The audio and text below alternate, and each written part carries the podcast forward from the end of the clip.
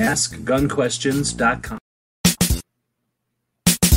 AskGunQuestions.com is a website that we built back in 2007, and since then, for the last 15 years, people have been able to ask questions of simple to advanced nature, and we attempt to answer them in different ways over the years. Join us now as we start a new series to answer gun questions. And welcome everybody to our Ask Gun Questions show. We got uh, Tony Simon jumping in on the road in Virginia. Thanks for joining. Thanks a lot. And Clover joining us, I think, just sitting at home at Texas in Texas. Thanks for jumping in. Good to be here. All right. So, uh, and I'm in Arizona. So we go live every Saturday and we answer questions. You can ask those questions here live or anytime at askgunquestions.com. So we'll take a look at those. Uh, no questions in the chat this morning. Uh, we started a little bit late, uh, thanks to my co-host, the puppy. But uh, thanks everybody for your patience. We're uh, going live here. We've got uh, people that are joining us live. Woods is out there. Good afternoon, Plain Nut, Him Company. Happy to do so. And Roy is out there as well. So if you're out there and you want to say hey, let us know. If you got questions, drop them in there. Clover was gone last week doing some kind of a, I couldn't tell if it was a swap meet or a gun show. So want to tell us about how that went? Was it any fun? Yeah, it's um, you know, Shilen rifles or Shilen rifle barrels uh, up the road, you know, a couple hours here or so. And um, I had never been. They do a, a swap meet every year around the same time. And I don't know how long it's been going on. I don't remember now, but a decade or more. Uh, it's been going on for a long time. And I've never been. Um, but yeah, it's really neat. I mean, they open up their, uh, you know, I didn't stay a super long time. It's the first time we'd ever been. Uh, we just kind of went up there, walked through, and, and made that part of, uh, you know, a, a stop for some road tripping that we did last Saturday. But um, yeah, they kind of open up their shop and you know all their machinery and they you know they're not like balls to the wall cranking out barrels but they're working on you know making them and, and doing things. The machines are running right at a slower pace i would say kind of and they have um, like police tape up where you you know you can't cross and get into the machinery area but you're close enough you can still see what's going on. Um, and so their guys will, will walk around and and you know chop a barrel and thread a barrel and and drill a barrel and right you know bore a run the bore and do the rifling. And so that was kind of neat. And then um, outside they would um, they've got this i don't know a grassy knoll type area. And um, they it's more set up kind of like a gun show. Like people can bring in as far as i know i don't think there was any dealers there at all period was just people random people but uh, basically they pulled up kind of like uh, out of their trunk almost, right? Like, you know, they backed into the like spot. in a swap meet. the- like in a yeah. swap meet, it's essentially a parking lot, and everybody's in there coming out of their trunk. Yeah, like they let the tailgate down on their truck and set all their stuff out, or they, you know, have a folding table and they, you know, Super cool. set on their trunk and you know, or whatever, in their car and you know, put their stuff on the folding table. Uh, and there was, I don't know, there was I'm trying to think about how many, I, you know, a couple of hundred. I mean, at the very, very most, you know, let's say a hundred, maybe minimum. Um, so yeah, it was an interesting thing to see that you know you, you got a barrel company that just one of the little events they decided to years and years and years ago, again decade plus, they decided to kind of put together, which is uh, it's it's kind of neat. And I do have several of their barrels, by the way. So it's like I, I, I that's why I say I've known for a while that the swap meet and everything has existed.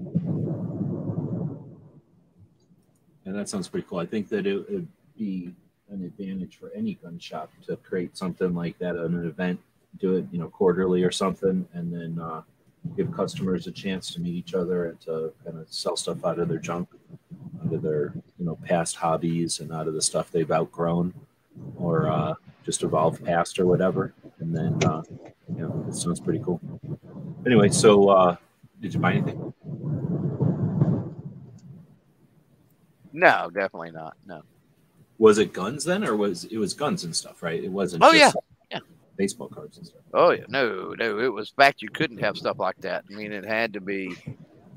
Uh, they're like absolutely no, you know, beef jerky, jewelry, random, non-firearm outdoor related. I mean, it pretty much has to be all related to that. So no gold coins and no no stuff like that. They've got a policy of that. So it was guns, ammo, accessories. You know, um, things that you would typically see. You know, that make up the vast majority of gun shows. That's basically what was there. Any pictures? No, uh, uh no. It was just a, you know, Whatever. enjoying the enjoying the Think, day. think about thing. making content for the internet once in a while. Mm, Start well, creating some content. got to think about um, just kind of chilling and relaxing and taking a break and doing your own thing too at some point and that was kind of what that was was hey i'm gonna go walk through and check that out and i'm not you know just, i just want to chill you know like i can talk about it and everything but i mean what are the odds you know somebody from way off somewhere else is like ooh i gotta go to that like it's you know, other than the fact that it exists you know, I got to think that most of the people that go to that are, you know, maybe they're from the DFW area because it's not that far from there. I mean, I'd say less than an hour south. You know, Well, that's Um, you know, but the, this, the whole point is to archive it because there's tons of people. I've petitioned for gun shows my whole life, and there's tons. Most everybody hates gun shows. There has no opinion or hates them. It's like a sub thing to hate inside of guns, and nobody disagrees with you usually. Yeah. So uh, when you have a con- conversation with people about gun shows and they go, "There's no relevance," they're completely useless. Being able to point to something like an event like that one, which is relevant, authentic, and traditional and useful, um, would be great because people that never experienced something like that don't understand. You know, they never they just haven't understand their experience it. But anyway, so um, thanks for sharing it with us. Uh, Tony's driving. Um, we're got a couple of questions coming in. I'm guessing those are people that are joining us tonight because they're this afternoon because they're just now coming in.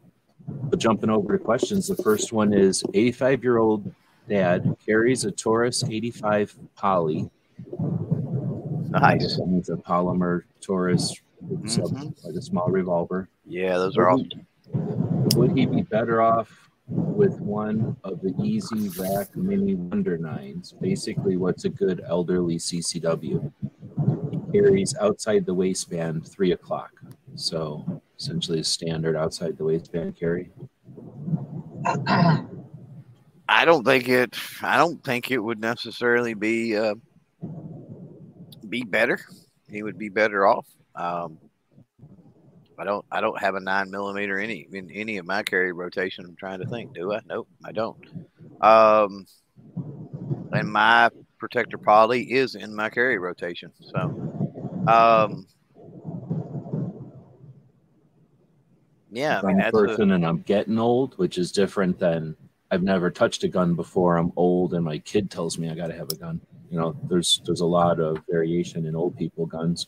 So pulling the trigger on a double action revolver, all right, I get that. That can be a, an effort. That can be beyond the realm of the dexterity or whatever you call t- finger strength anymore when you get old enough. Uh, a little nine millimeter is still going to be a double action, right? So it's maybe you could put a, a little single action in someone's hand, and maybe that's a reason for the tiny single actions. But then they have to have the dexterity and strength of their thumb to pull the safety off. And at that Yeah. point, you know, there should be no NFA. There should be guns that are designed for people that are um, boosting their abilities with their hand strengths or when you're injured. But without complaining, I don't think there's a win. I think that it's possible to rack a nine millimeter ish type of thing, a 380. They were having conversations about this last night, I think. So, you know, give somebody a 380 that's single action, like a Minx, whatever the 380 version of the Below Beretta is. And uh, so you can rack it for them or not have to rack it at all, or they wouldn't have to rack it at all.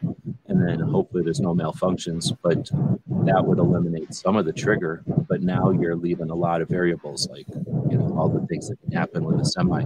And when you don't have a lot of wrist strength and arm strength behind a semi-automatic is when it malfunctions.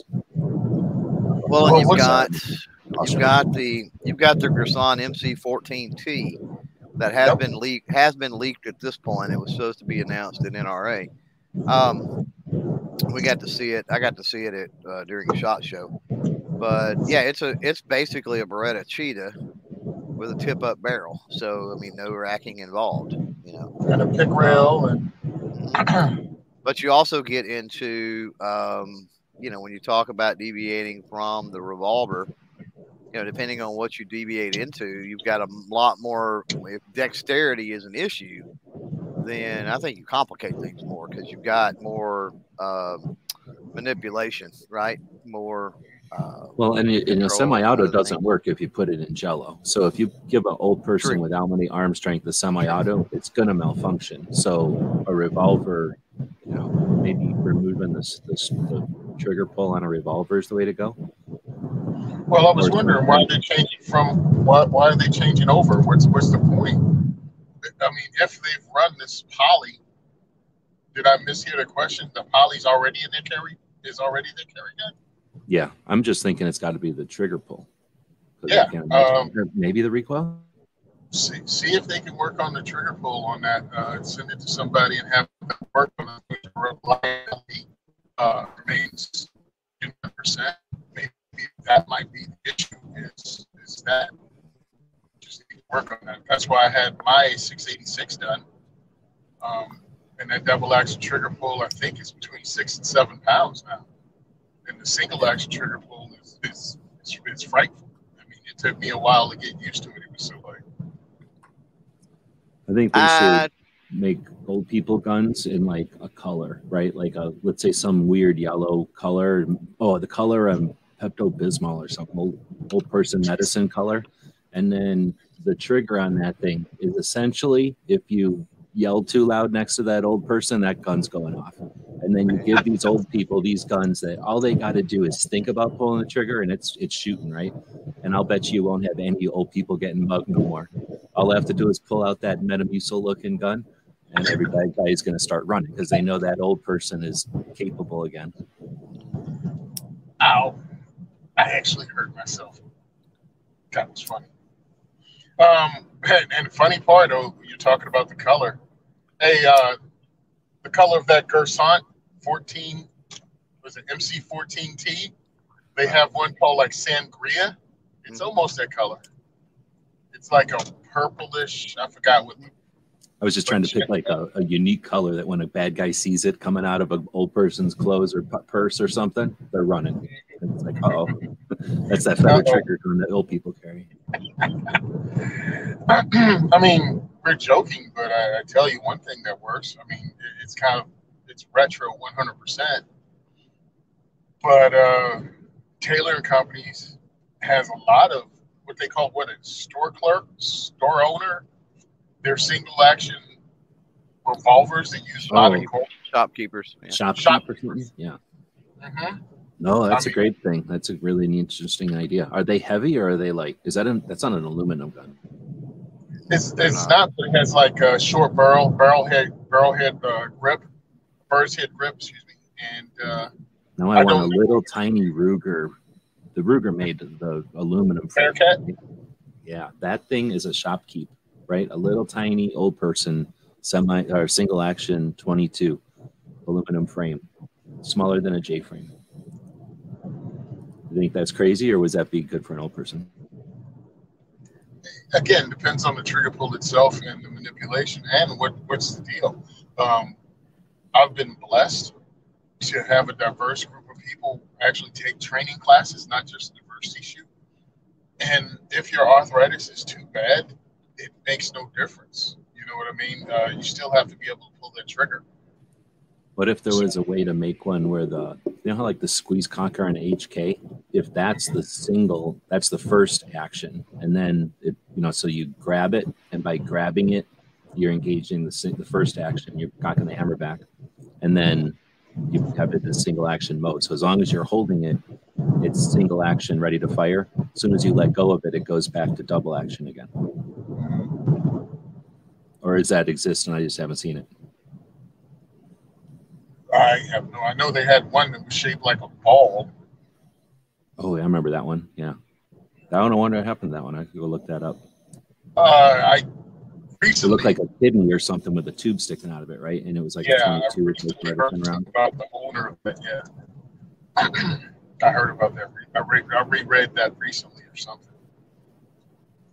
I was But, uh, also thinking if there's some way to just do it as maybe as you extend your arm. So all you have to do is hold on to the thing, and then as you extend your arm, that action shoots it for you. For again, for old people. Yeah, but you got a lot on uh, a sleeve gun from the old Wild West TV show ain't gonna really be cool. You know, the Derringer on up the sleeve. But yeah, small, small. One, if you already have a revolver, to a revolver. See if you can get a trigger job if that's the issue. Um, the simpler, the better, because yeah, when you have strength issues, uh, rocking a semi-auto is only going to lead, I mean, can lead to limp wristing and causing malfunctions. And now there's just a whole other thing. And depending on the mentality of the person, I know a lot of older people want features on their semi-autos. They want a safety, they want a grip safety, they want a thumb safety. Well, that's a whole new uh, set of manipulations you have to learn, especially if you're used to running a snub-nosed revolver. So if they're willing to put in time, they can have anything they want or try anything they want. Take them to a range, take them to a rental range, and be prepared to spend a little bit of money. Uh, one of the ranges, actually, in Virginia that I went to, they would, uh, if you rent a gun, they would deduct the price of that gun off if you purchase that type of gun. Like, you know, you rented a Beretta just to see if you wanted to purchase one. And you go, yeah, I really like it. I want to buy this. When they knock the price of the rental off the price of the gun. Oh yeah, I've actually seen that at a couple of shops. So yeah.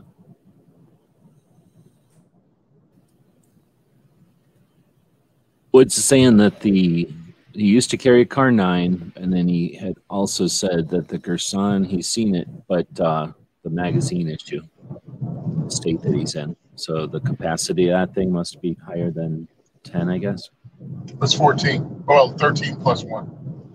Oh, nobody needs that many rounds. That's a that's a dangerous number of rounds in some states. In other states, it's adequate. It's fine. Well, Uh, again, uh, if you're worried about that, the EZ and 380 is 10 rounds. I think the only one less than 10 rounds is New York. I think they pulled seven out of their budget for some reason. What if you were to put a rubber bumper on the front of the slide so that you could just poke it? You could grab the gun in a firing grip and smash it into the wall or poke it into something, and that would rack it. Would that freak everybody out, or would that allow people without dexterity or finger strength to rack their firearms? Call it a pogo stick.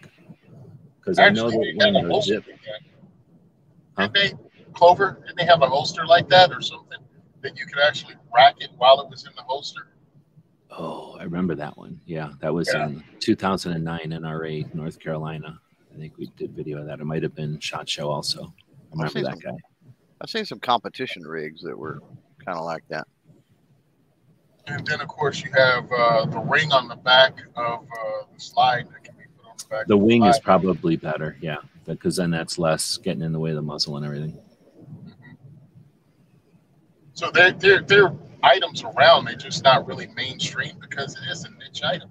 A niche item. Well, as the baby boom, the largest generation that we've experienced, uh, ages, we'll uh, see more and more attention given to this stuff. I think. I think. I hope so. So the next question is similar, same person, I think, Woods, and it is the is the 380 ACP ballistics similar to the 38 special because he carries both of them. Um, I don't know. Do you know? Nope. Top of your head? Nope. Nope. Like 380s, not even close. Okay, Yeah. so 38 special and 9 millimeter are closer. Yeah. But understand that the 380 is 9 millimeter short. So, no, it's not going to. Uh, 38, I mean, the, the 38 special was kind of more standard uh, grain weight is 158 grain bullet. Uh, for a 380, it's 90 grain bullet. So yeah, I mean even that is significantly different. Capable, yes. You know, comparable, no. I mean, even a nine millimeter, if we were just talking grain weight, that's all we're talking about right now. Uh, standard training ammo most people use, and even a significant portion of self defense ammo is 115 grain. Uh, though a lot of people use 124s, 148s now, but you can still see what I'm talking about with the 38 special and the nine millimeter being kind of sort of ballparking around the same thing Yeah. especially when you're talking self-defense ammo and plus P for 38 special. But Yeah. it's it's a different world. Uh, you know, the 380 ACP. It, it's a. I mean, they were for vest pocket guns. They, they were for much smaller guns. I like the fact they've gotten bigger now because too small is difficult to use for anyone. Well, you've got um, you've got some inherent issues with 38 special that you're going to have in any revolver. You know, um, when you start talking about cylinder gap and the forcing cone. Um, so I mean, it's not utilizing the it's not utilizing the power of the charge, right? So it Um, has a lot on paper, but that doesn't necessarily mean it equates to downrange energy and everything. Yeah, that's what you know when Tony said earlier. Like the nine is way closer to the 38 special than a than a 380. I would agree, but then I would also say you want to keep in mind that in some instances the nine could be better because of the you know just depending on what it's being fired out of and that sort of thing because of the the ne- negligible yes but still loss that you get from the cylinder gap and the forcing cone. So keep that in mind. But this whole notion that a 380 is not going to, oh, you know, uh, I live up north and, you know, somebody's wearing a heavy jacket, you know, at 380, in what world will the 380 not penetrate a heavy jacket? You know? Yeah, I mean, especially using um, standardized uh, regular ammo. I mean, I'm sure that if you use some weird boutique bougie thing that's not used by somebody, yeah, you'll probably you could have issues because it doesn't have a track record. Right. But but using yeah, gold dot, HSTs, yeah, you'll you'll be fine. I think a lot of people academically create more obstacles than there actually are. hmm So I was just looking at um, 380 ammo in you know ballistics gel, which is you know a medium that's used as a consistent uh, whatever chesting bed or whatever. Uh, 380 goes about 10 inches into it, and looks like 38 special goes more like 13 to 16. So I would say both of those are capable of going through clothing. I mean, I don't know what if you shot a BB gun into gel, it's still going to go a couple inches in. So a BB gun might bounce off of something. Actually, let me see if there's BB gun ballistics gel. Because uh, you know what I'm saying. Like in other words, going through clothing, I agree with you. Like it's not a uh, issue. It's just maybe how well it performs.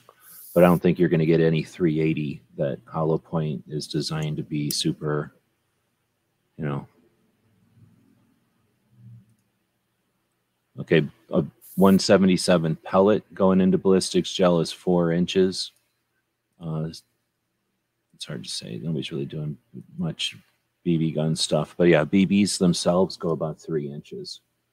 So That all um, depends on distance. It depends on the amount of air, whatever power behind them. Well, sure, but There's just for factors that, generalities right? or whatever. Yeah. But if a BB's going three inches into gel and a BB may or may not go through a jacket, probably not, right? A 380's going 10 inches into gel. There, it's night and day. All I'm saying is it's not like, oh, it's barely as much as a BB gun. No, Right. Yeah. those are expensive gel is now, and it's reusable and everything. Really interested in kind of stuff. People could dig into it if they really wanted. Um, all right, so Are they similar? No. The 380 is, uh, what would you say, about uh, two thirds as much as a 38? If you just had to pick all the different characteristics, you know, put them on a scale. There's a nine millimeter between them at least. So they decided somewhere in the world that we need something between these two, or something more than 380 at least.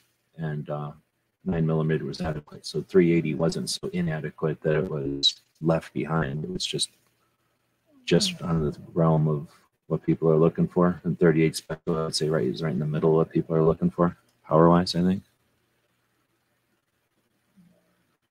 Uh, you can get way more power out of a handgun, and then it becomes uncontrollable and useless, right? So, I think that's something that people don't pay attention to on one side very often. That's why the 45s aren't as popular as they could be, if we even 40s. You know, it's just it's more gun to hold on to when you're shooting.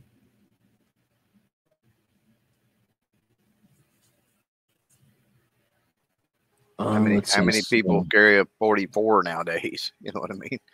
Right. I know old guys that did way until they're super old. They might still be carrying them for all I know Right. because for whatever reason they were so comfortable with it. It's kind of like it's my Harley and I'm used to riding it, but doesn't mean that that's what somebody's going to jump on brand new. hmm Right. And that's not what somebody's going to drive to work every day. Even if they could could drive it, they don't want to. Correct. Drive it, you know? Yeah. I'm kind of jumping through. Sorry, so I'm kind of reading and talking here. Um, uh, I think roll call was saying what would be better, the 380 or the 9 by 18 9 by 18 is that Makarov? So Mhm. definitely Makarov. 380. Makarov is only going to find it in some inexpensive guns, which are fine, but lowest bidder communist, you know, they're neat, but they're not uh, number one thing you'd want to go grab and get something in 380. You know, you go get something from Italy, from Beretta, or Mhm. something from, you know, Bulgaria. I think that'll get Ballistically, yeah, ballistically, they're very, very similar with a slight edge to the to the Makarov. But the problem with that round, uh, Well, they're made to shoot through machine guns, so they're probably a little hotter. yeah, the problem, yeah, the the problem though, um, you know, if you're looking strictly ballistically and power factor, yeah, I mean the Makarov has a little bit of an edge, but then when you look at realistically, right, like the availability or, the variety of ammunition that is available for various purposes and whatever, self-defense, target practice, whatever it might be, uh, there's it's almost non-existent Makarov. Period. Just almost non-existent. I mean, you get a ball and that's it. Like FMJ is pretty much it. Uh, one flavor, one grain weight is it doesn't vary hardly at all. Um, a lot of it is milsurp. A lot of it can be corrosive. A lot of it, you know, that sort of thing. I mean, there's Steel not a lot of- case, you're not reloading it. It's yeah, yeah. There's a lot of lot a lot of major mainstream manufacturers. You know what I mean? That are making that new anymore. Uh, so you've got that to contend with, and then as you point out, G, you've also got the variety of firearms too. Like you know, unless you go and those things have crept up in price big time. Like once upon a time, you could pick up, you pick East German, Polish, Hungarian, whatever it might be, Makarovs. You know, under a hundred bucks all day, every day, very very easily. Yep. Um, and now, I mean, three, four hundred plus. You know, they're they're pricey. So you know, They'd be like, "Hey, if you please buy one of these Makarovs, we'll throw in a holster and some extra mags and some ammo. Like, just take them, please." right, Yep. right, That was Yep. the way it used to be. But yeah. I think a lot of us are caught up in the, in the mental. What about Tokarev? That, that's a powerful round. Yeah, no. No, what are you going to launch it from? A CZ52? Oh, oh, that's a flamethrower though, out of a CZ52. Yeah, they're I'm neat. Just- But they're not. It's like shooting a Mosin. They're neat. Yeah. In some places, they got their place. You know, if you got to put something in the hunting cabin, then heck yeah. If you got a Makarov, perfect place. When I when I qualified for my what was the CHL back in the day here, uh, the guy on the line to the right of me was quali- doing his qualifications with a CZ52 and a shoulder holster. So Jeez. Okay. there are there are people that uh, that choose that. There's you know each their own. Each their own, knock yourself out. But there's a difference in it was a $200 or, or a sub $100 gun then. Oh, at that time it was sub 100. Yeah, for the CZ52. Yeah. Yeah. So, right, nothing else center fire dependable uh, in the United States at all outside of surplus. So, uh, I'm like now with a three to four hundred dollar price tag, and you're in a freaking sweet spot of budget firearms at that point, like four hundred dollars and down for handguns. I mean, you have uh, some of the Caniks, you have some of the uh, Tauruses, G3, G4. And that's all I can think of. I thought, oh, you probably something also.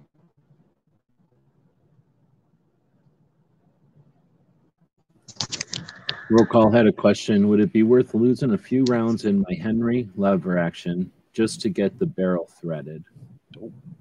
Why? Why would you What- sacrifice? Why would you? I don't. I've What seen this Henry- question. Is this a 22? I don't know what it is, and I don't. I don't understand the question because uh, the gunsmiths I know that could would do that job, you wouldn't lose any rounds by them. They're they're not going to be chopping the tube, the mag tube and stuff. Like what they would do is they would essentially pull it down, thread the barrel, move the rear sight back, most likely thread the barrel, and then probably build an extension that moves the can past the mag tube. That way, there's no loss of rounds. So my recommendation is going to be don't accept the trade-off. Find somebody competent enough to do it and do it right, where you've got the threads and you keep your round count. It's entirely possible. I don't know why it wouldn't be. You might have to take off all that stuff to do what Clover just said, but then, yeah, put a You're going to have to take all that off and chuck it up in a lathe. Yeah, that's what I'm saying. But then Yeah. put it all back together and then extend the threads, the new threads out. You can keep the same crown, I bet. I mean, I'm not a gunsmith, but I would try to keep the same crown. Yep. Just Absolutely thread the outside and then put that, I don't know what to call that, like uh you know, steel sleeve essentially. And then yeah. But anyway, yeah, most- What? What? Um, so maybe I- talk to a gunsmithing school, and that could be a good challenge for some students. Yeah, what I've had, what I've what I've seen done, and I've got to had a couple. I've had some some barrels that have been chopped previously and, and been extended. There are gunsmiths out there that are amazing at what they do. I've got a, a Ruger. It's one of the old school twenty two forty fives, and um, the guy, somebody had chopped the barrel down. It had like a five and a half inch barrel, I think, originally. And guy, I had a buddy of mine actually give it to me, and he was always tinkering with stuff and whatever. Anyway, he had chopped and threaded the barrel at like three inches or something, and I'm like, oh, this sucks. And um, so gunsmith buddy of mine, he's like, um, yeah, I think I've got a takeoff 22 barrel of some sort here. He's like, I'll just thread this and I'll and I'll fit it to where the rifling and everything lines up, and then I'll thread it on there and pin it. You know what I mean? So there's all kinds of if you're talking about a good competent gunsmith that is a, a good machinist, like there's a there's a difference between a gunsmith that just swaps parts out, right? Uh, and a gunsmith that legit can like build parts from scratch. I mean, they're a machinist, right? Big difference between the two. The former I don't call uh, I don't necessarily call a gunsmith with a parts changer. So yeah, somebody knows what they're doing.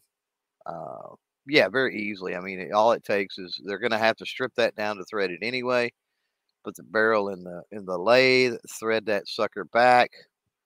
Um, yeah, and then use an old takeoff barrel, an old you know something they've got laying around the shop, parts and pieces. Most gunsmiths I know, and especially machinists, they keep any type of metal, right?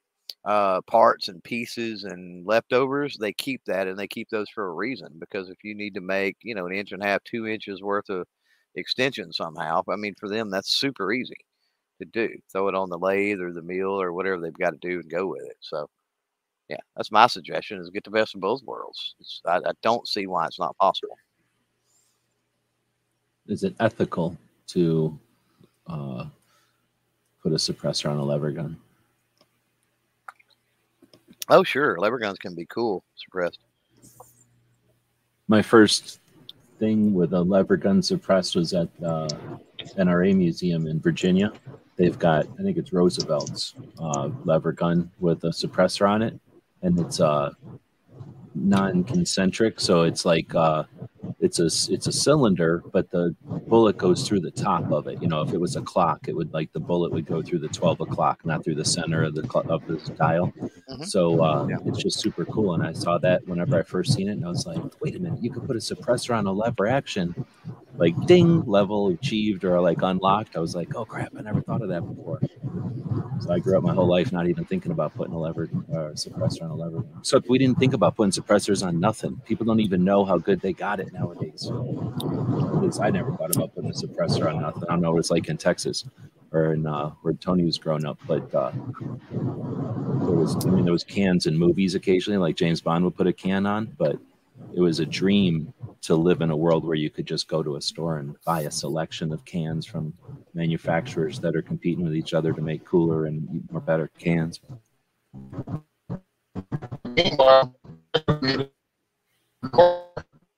Uh.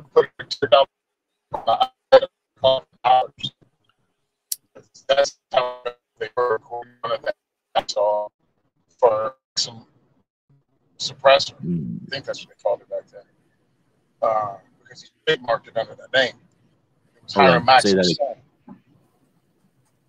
So Okay, go again because most of that most of that was broke up, but we heard Hiram Maxim's son. So I guess make that. Yeah, Hiram, Hiram Maxim's son invented the suppressor here and trademarked it, or copy, whatever you call it, copyright trademark. Anyway, he created it, and they were around seven dollars. And when it went on to the NFA as a two dollar item, it pretty much took it out of the loop. Why would you even want one? You know, two hundred dollars was a significant amount of money. And again, the item itself was seven bucks. Yep. Yeah, people don't.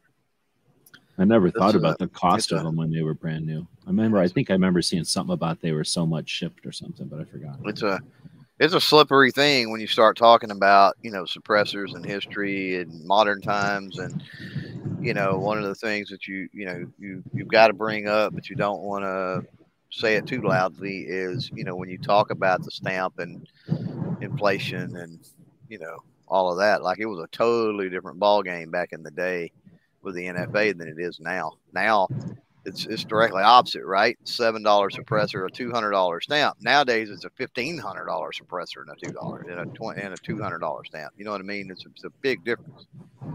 Oh, what I hear what you're saying, but I'm going to counter it with just because I can. I was just listening to,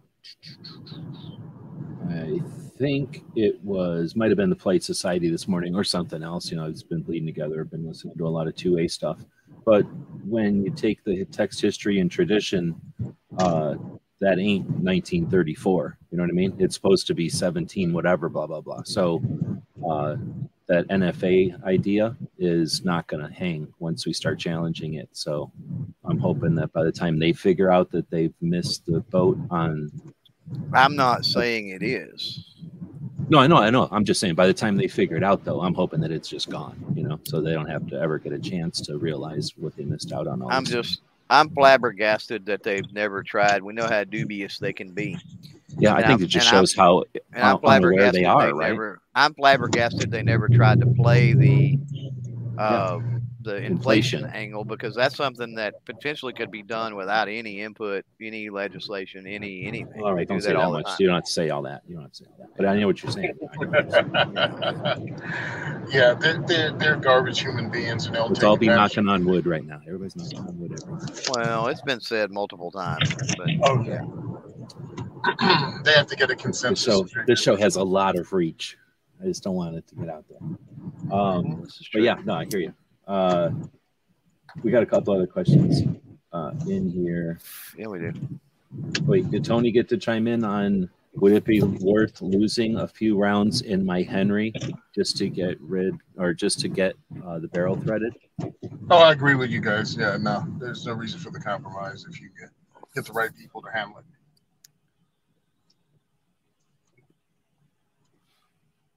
Very possible to even buy find a takeoff barrel or something somewhere and just put another barrel on it altogether. Oh, and like I was saying before, uh, if you, if it's a new purchase or if you're looking at a Henry to be suppressed, I mean, you have you know not the big boy. What is it? Steel? No, all weather. Is the all weather threaded? Yeah, Henry makes makes them pretty much multiple versions that are threaded, but I don't know them all, but they do make. Well, I got a Frontier. I picked up a Henry Frontier that's set up for suppressor. It has 24 inch barrel, but it has uh, uh, the capacity already cut back, so you can actually put a th- thread of suppressor on it, but still get the tube out enough to load. Right.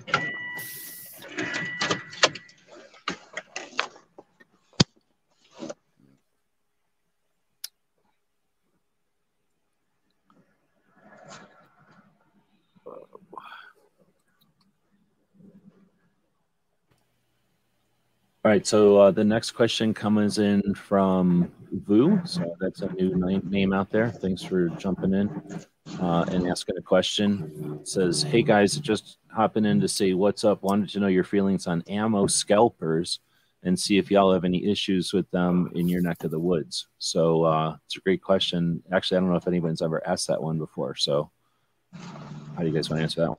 I've seen it. I've seen it a lot, but you know, I've also you're talking about you know a decade plus ago, a long time ago now. Good lord, now that I think about it, you know, running Facebook groups and you know gun groups and things like that. Um, so yeah, I mean, it, it's it goes with anything: toilet paper, uh, you know, water, whatever, right?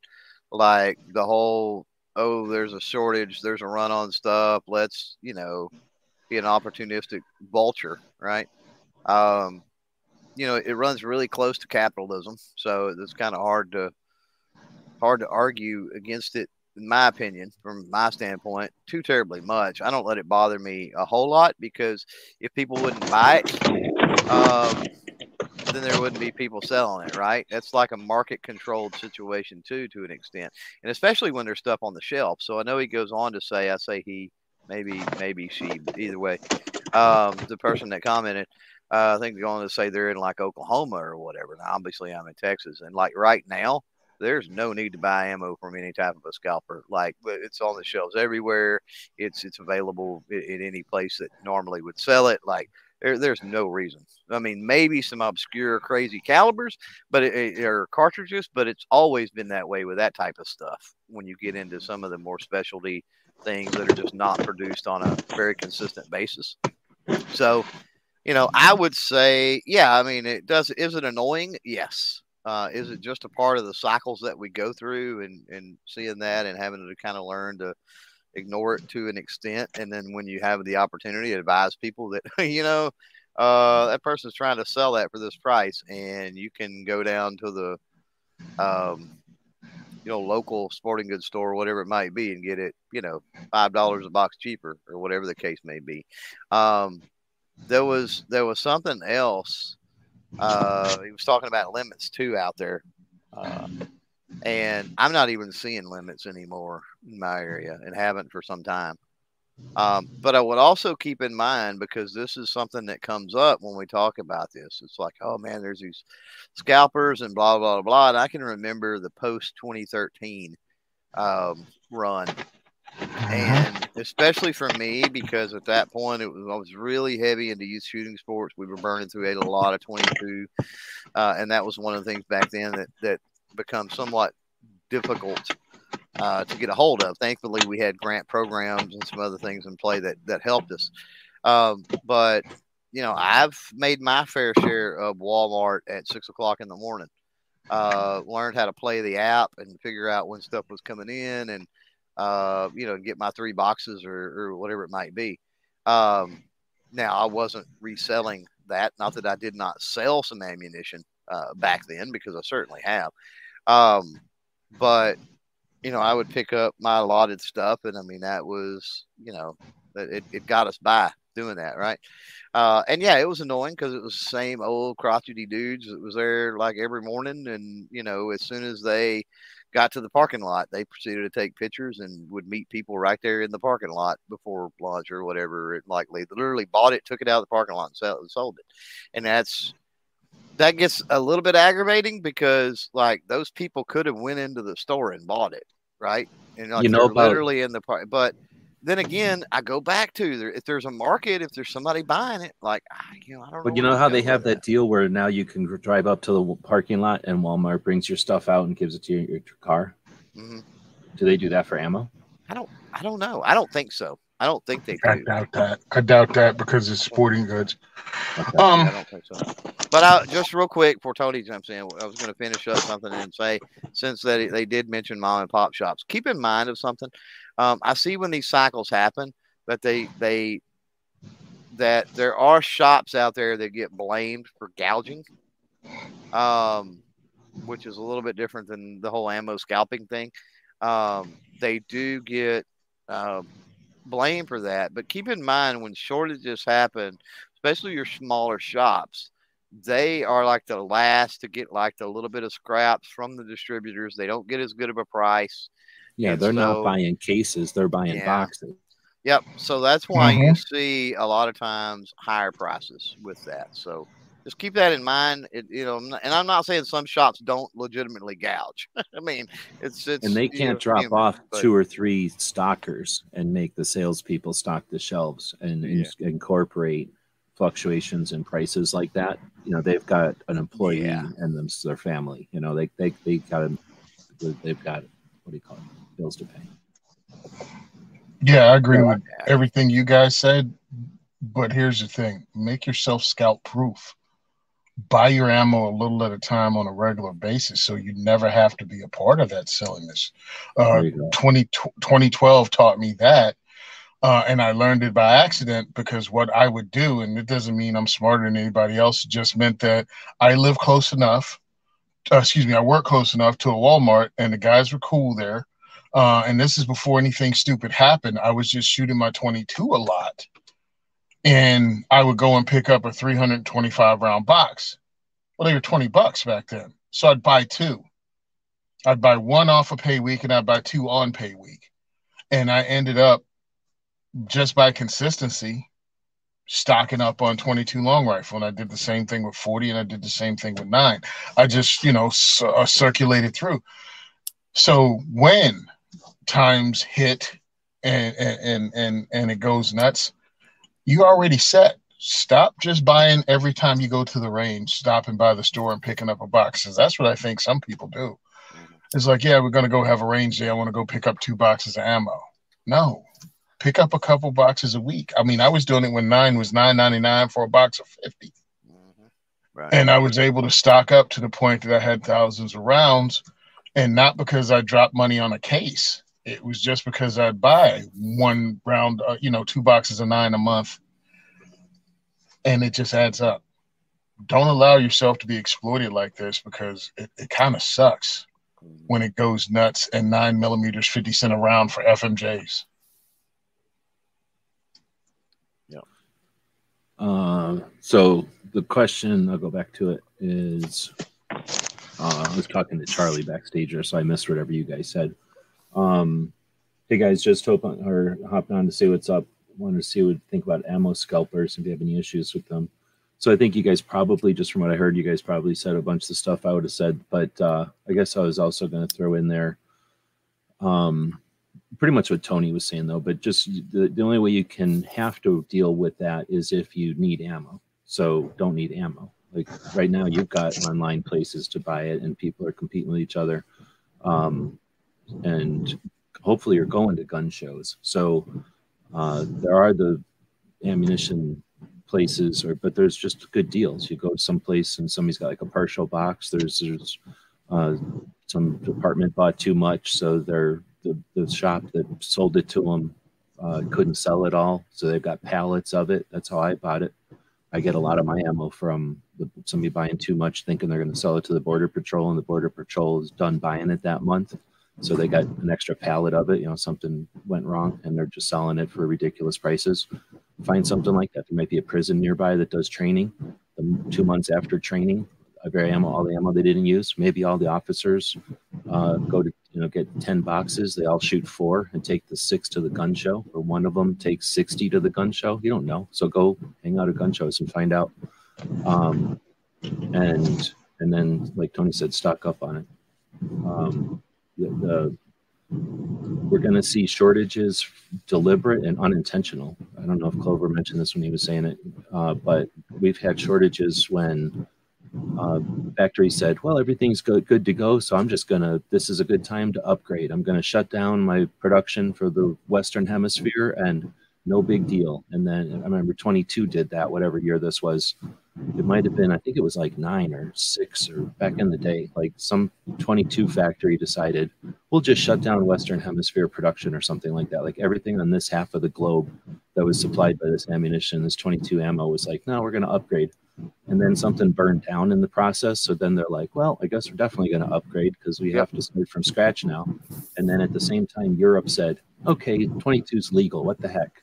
And then boom, you couldn't buy 22 anywhere. It was like a million dollars a box. Everybody wanted 22 all of a sudden. And that's when the internet was just around and long enough for everybody to go, hey, some people are buying too much 22. Because if they see an old guy go in there and buy boxes and boxes of 22, they go, oh, he's hoarding, right? They don't think like, oh, that guy takes that 22 to the youth shooting club or whatever. And mm-hmm. you know, dozens of kids are shooting that this week. I can't tell you the number of donations we got during that time that people would call me up and go, hey, I've got some 22 if y'all need it, you know. Yeah. Like, yeah, absolutely. And it'd be you got, multiple you got, oh, I got like grand grandchildren, and you know, and 22 is cheap, or 22 is getting uh, hard to get. Like, well, I'm gonna keep taking my grandchildren shooting, so I'm gonna go buy some 22. It's not necessarily hoarding. Uh, and unfortunately, even though I hate to admit it, sometimes even with nine millimeter, that's being hoarded so that people can recreationally shoot. It is legal to recreationally shoot nine millimeter, and some people actually enjoy it. I don't. So I think uh, the scalpers are frustrating, and the people that bring it up. I mean, there are douchebags who just do what what they're saying, like go to the store and buy it for seven bucks a box and then sell it for seventeen. I guess to some extent that is capitalism. They're just helping the douchebags who are willing to pay 17 bucks a box to not have to wait in line early in the morning. So that's like getting mad at people that buy iPhones cheap or get iPhones period or the or Sony PlayStation or whatever the thing is that's trendy and then turn around and sell it. I mean, what are you going to get mad at the way people exist? Like, it's just get in line and buy it or go do it. But you can't you can't stop that. That's just that's not even black market, is it? That's just Right. essentially I'm going to go wait in line for you for ten Well- bucks. All right, okay, yeah, go wait in line for me in the morning, and we can get three people to do that, and you technically make thirty bucks to wait in line. I mean, that's, that's all they did. They didn't hurt nobody. Nothing got you know. There's nothing nefarious. They essentially just stood in line for somebody. So either go stand in line or pay for them to stand in line for you and shut up about it. So I, I mean, I'm not saying to uh, comment, not shut up about it, but in general, the comments that we've had in the past about people who are like, I'm entitled to have an ammunition at the price I want on the shelf when I want it, and I shouldn't have to wait in line, and I should be able to just walk in. Like, I don't know what world you live in. Appreciate what we've got. You know, we come from a place where we didn't even have the variety or the ability. We had nothing to shoot it in, and now we have all these things to shoot it in and places to shoot it. We've got people to talk about it all with. This is uh, golden age, if not uh, on the road Well- to an even better golden age. But anyway, Well, we've also got you've also got the issue. I mean, these companies, the ammunition manufacturers, like like they do some forecasting with certain things, with kind of being able to tell the future, right? But they can't really. they- don't know unforeseen circumstances, things out their control, things they can't plan for, things they you can't see coming. You know, and that could be some type of legislative effort. That could be some type of a run on the market for whatever tragedy thing that's happened in the world, or maybe a legislative effort. Fire, right, is one of those. Damage, uh, maybe it's not even a fire, maybe it's some type of natural disaster, which fire is, of course, one of them. Um, and then also keep in mind that where these unforeseen things happen in the cycle of ammo production makes a difference too. Because what happens when you know some unforeseen set of circumstances comes together and like there's a run on let's just use nine millimeter because it's a super popular round, even though it probably shouldn't be. Um, and let's say something happens and the ammunition manufacturers they don't make all calibers 24 7 365 all the freaking time. They tool up and tool down Once they get to a certain output of something, and they and they have that, then they're like, okay, let's switch the tool over for a week or two or a month or whatever. We're going to run this this cartridge or this caliber, right? And they're constantly moving the machines around and retooling to do all that. So what happens when some of these, you know, unforeseen circumstances happen in the middle of that, right? Like they are not ramped up balls of the wall cranking out nine millimeter. Now there's a run on nine millimeter because of whatever weird thing or something has happened you know and they're in mm-hmm. the middle and they're in the middle of making their 40 you know making their 45 ACP so it's like a week or two or something. They can't just shut that down. They spend all the time tooling that up and doing everything else. And if they don't then that's going to run out. They're not going to have any of that. So that it puts them behind the curve i guess is what i'm saying. a lot, a lot of times what they'll do is they'll run all the decent calibers with their best employees and when those good employees take a vacation they just hire winos and street people to come in and make the nine millimeter. Oh yeah i'm sure yeah yeah. Oh no my doubt. goodness. Hey definitely, guys i gotta go. counts. gotta go. Right. uh, thanks for having me on the show. I'll talk to you guys next week. Good, okay Johnny. take it easy. Bye. Couldn't handle that kind of nine millimeter talk. Um all right so i don't know if we had any other questions uh, there's a question about some other topics in the uh, questions that were coming in over on the spreadsheet, but I think we hit all the ones that were live tonight. Good. Um, or this afternoon. Tony out there. Now, Tony out there was saying you didn't blag it, but when we were talking about the curbside pickup, he said he couldn't even get pellets curbside pickup. So. Yeah, I'm guessing he means BBs, right? So yeah, that's messed up. I wonder if they'll even bring out like propane or I don't know, butane tanks. You know, it's yeah. something they might just be scared that they're. I'm sure, and and I'll and I'll be honest with you. That's going to be that's going to be store policy stuff, not even company policy stuff, right? But a lot of that'll be store policies. Just yeah, like, you go out to some place that's next to all, the trailer place yeah. in the Rural King, and they're going to be like, "Yeah, we'll take out some ammo. Yeah. What do you want?" I've got a I've got a uh, sister-in-law that has been she's been a manager at Walmart for because she's been manager at several uh, for a very, very long time now. Good Lord, she's got 20 years into Walmart, probably she's got a day. And um, yeah, so I know this to be true. Like we, we've seen a lot in the past that we've seen these press releases with quote unquote company policy from Walmart or whatever. And she's like, yeah, but Walmart also has a lot of leniency as far as the store and what their store managers allow and the actual store policy too. So, um, you know, you may may not be the case where Tony went, but then eh, you know I may be able to go do it here. I mean, it's entirely possible. So um, just keep that in mind.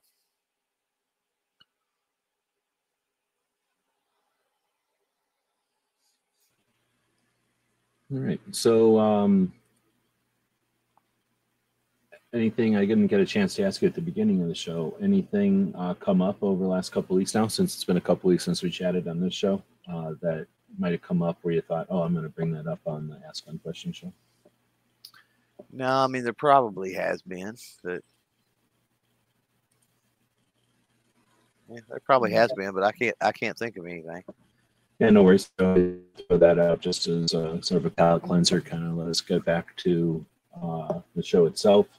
Uh, let's see. So we go live on Saturdays. I have a background on here about from yesterday. I wonder. I don't even think I have one really from for this show. So I'll just go back to my normal patch selection back there. Uh, let's see, this is Saturday though, after this show. Uh, you'll find G23 has taken the day off for doing something in real life. And uh, then later on, Cheney will do the uh, Suicide Prevention Saturday. Took me a second to reset there. And then after that, or a bit, maybe a bit after that, will be uh, Hillbilly Up does his Saturday show. This after this evening, overnight, the overnight show from DM Foss. I don't know if that one is posted yet or not.